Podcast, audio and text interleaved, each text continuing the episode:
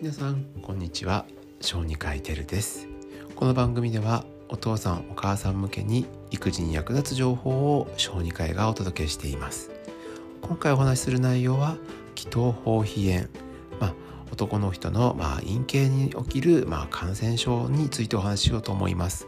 まあ、こんな話ねなかなかすることないと思うんですけどなんでこの話をしようかなと思ったかというと一つ目はまあ、育児の主体が、まあ、お母さんっていうのもあれですけど、まあ、なかなかねお母さんにとって、まあ、男の子のねあのまだの部分を見るってなかなかないと思うんです。で男の人は自分の経験があるんである程度わかると思うんですね。でそのお母さんにとって未知の部分でこう未知のね腫れてる赤いとか状況が起きたらびっくりするじゃないですか。でそういう時にどうしたらいいか分かんなくなると思うのでお話ししようと思いました。でもう一つの理由がこれをじゃあね皆さんの情報源インターネットで調べてみようと思うとなかなかね子供向けの情報っていうのがないんです。大人向けであったりとか、まあ、ちょっとこう大人の泌尿器科あと性感染症に関するような話題が多くって子どものことに関して言うと小児科医が書いてる、まあ、清潔にしましょうとか、えー、病院に行きましょうとかなんかそんな話ばっかりで、まあ、実際どうしたらいいんだろうっていうのがなかなかね分かることがなかったのでいろんな文献から少し情報をまとめてみました。はい、じゃあそれじゃあ話していこうと思いますがまず1つ目、まあ、そもそもこの気頭包皮炎ってのは何かというと、まあ、気頭と、まあ、包皮に起きる炎症ですねもう言葉の通りじゃあどこかというと、まあ、陰茎の周りの皮の内側と、えー、その陰茎自身の間の部分に起きる、まあ、感染症です。で感染症ということは原因がいるわけです。一番まあ多いというかメジャーなのはやはり細菌感染症だと思います。で、その中でも、まあ、黄色ブドウ球菌。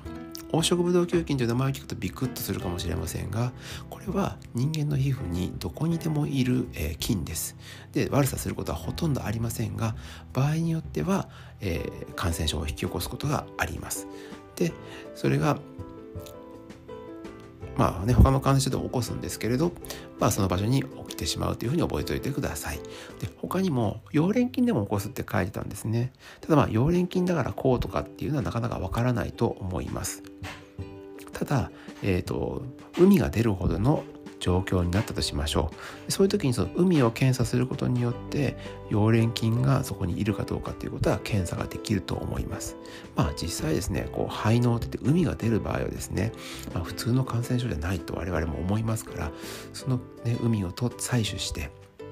どんな菌がいるのかなっていう検査をいろいろすると思いますのでその時はそういう検査が行われるんだなというふうに思っておいてください。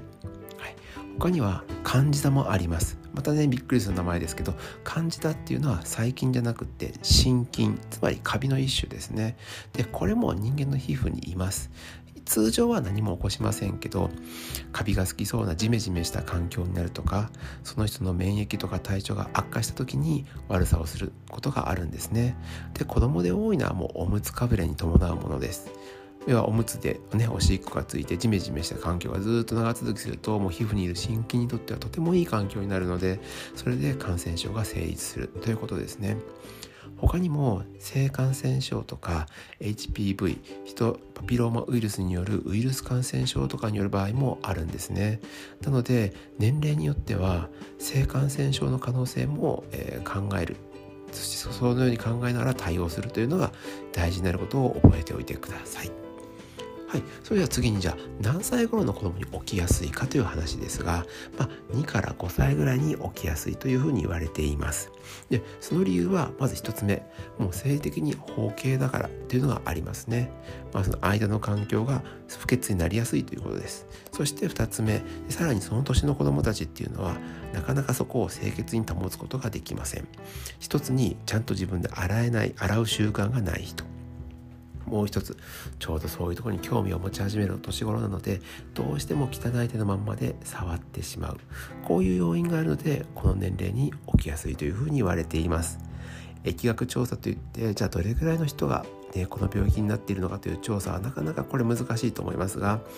日本からの調査で600人程度の子どもを集めて行った場合600人中1.5%ぐらいに発生しましたよというデータがあるのでまあこれぐらいと思っていただけたらいいかと思います。じゃあ実際どんな症状があるかというとまずまあ気筒とか陰茎の部分が赤くなる。そして腫れるという症状が主なものです。他にもその部分が痛かったり、えー、排尿する時に痛かったりすることもあります。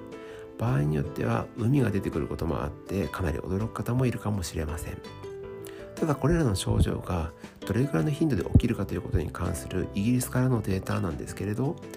赤くなる人ってのも100%でした。だからおそらく見た目で赤いなと思うことが一番の判断材料かと思います。また91%の人はそこの部分が特に皮だと思いますが腫れるということを経験していますのでもう赤く腫れていたら気筒包皮炎なんだなって思って病院に行った方がいいかと思います。で先ほど話している海肺脳ですね。肺脳に関しては73%でした、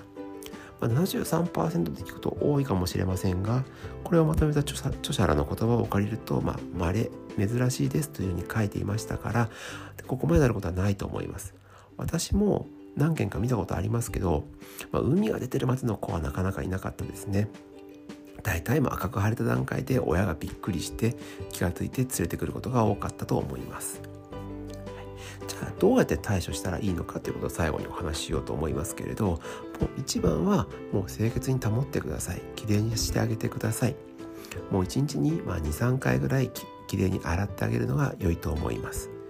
でその時にねこれも次の方法なんですけどあまり刺激性の強いような石鹸を使うのは避けた方がいいでしょう、まあ、だって局所がね炎症を起こしてるわけですからもう普通の石鹸とか場合によっては水洗いでもいいんじゃないかなと思います。しっかり洗うことが大事ですね。でこういう状況になるとあやっぱりほらちゃんとね皮をむいたらってなかったからいけないんだって言ってえいってこうね無理やりするかもしれませんが炎症を起こしている時は特に避けた方がいいでしょうし、まあ、そうじゃなくても無理やりに強くするというのはやめた方がいいと思います。なぜかというとね大人が思っている以上に大人の力でギュッてやっちゃうと避けてしまったりとか傷ついたりすることがありますで傷つくとそこからまた菌が入ったりすることもありますからまあ、そういう包茎を治すという治療を行う際はちゃんと専門家の意見を聞いた上で優しくしてあげてください。前もお話ししましたけど子供がすごい痛みを覚えて、えー、嫌な気分になるということもあるので注意が必要です。じゃあ実際に炎症に対して医学的な方法で対処はどうしたらいいかというとまずは抗菌薬を塗る塗り薬を使ってみるのも一つの手段です。えー、他にね症状がひどければ、えー、今度は内服薬を使って治療する必要が出てくることもありますただいつもね抗生剤の話をする時に言ってるんですけど抗生剤っていうのは何の菌が原因で起きているかを考えてから投与しないと結局敵がわからないまま使っては意味がありませんので家にあるものを使うとかじゃなくってちゃんと医師に処方してもらった抗生剤をちゃんとその期間守って使うようにしてください。あとあまりにもかゆいとか、まあ、痛いとかそういう炎症が強い時はステロイドの塗り薬を使うこともあるというふうになっていますのでこの辺も症状に合わせて使っていきましょう。え今回は気筒包皮炎についてお話ししました、えー、まとめますがポイントはまあ日常的にきれいにしてあげることを心がけるということが一番大事かと思います。で一応今感染症主体で話をしました。でおそらく一番多いのも感染症だと思いますが、えー、他にも、まあ、皮膚のトラブルによるものとかいろんな原因があったりします。初期対応は別にね自分で判断したりしても構いませんがどうしてもわからない時もしくは心配で対応がわからない時は必ず病院に行って診断を受けましょう、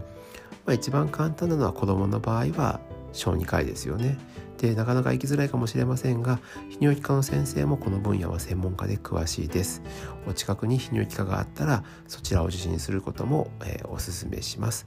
これらの病院でしっかり対応をしてもらいましょうはい、これからも育児に役立つような医学の情報をお話ししていこうと思いますのでよろしくお願いします。また次回の放送でお会いしましょう。以上、小児科医テルでした。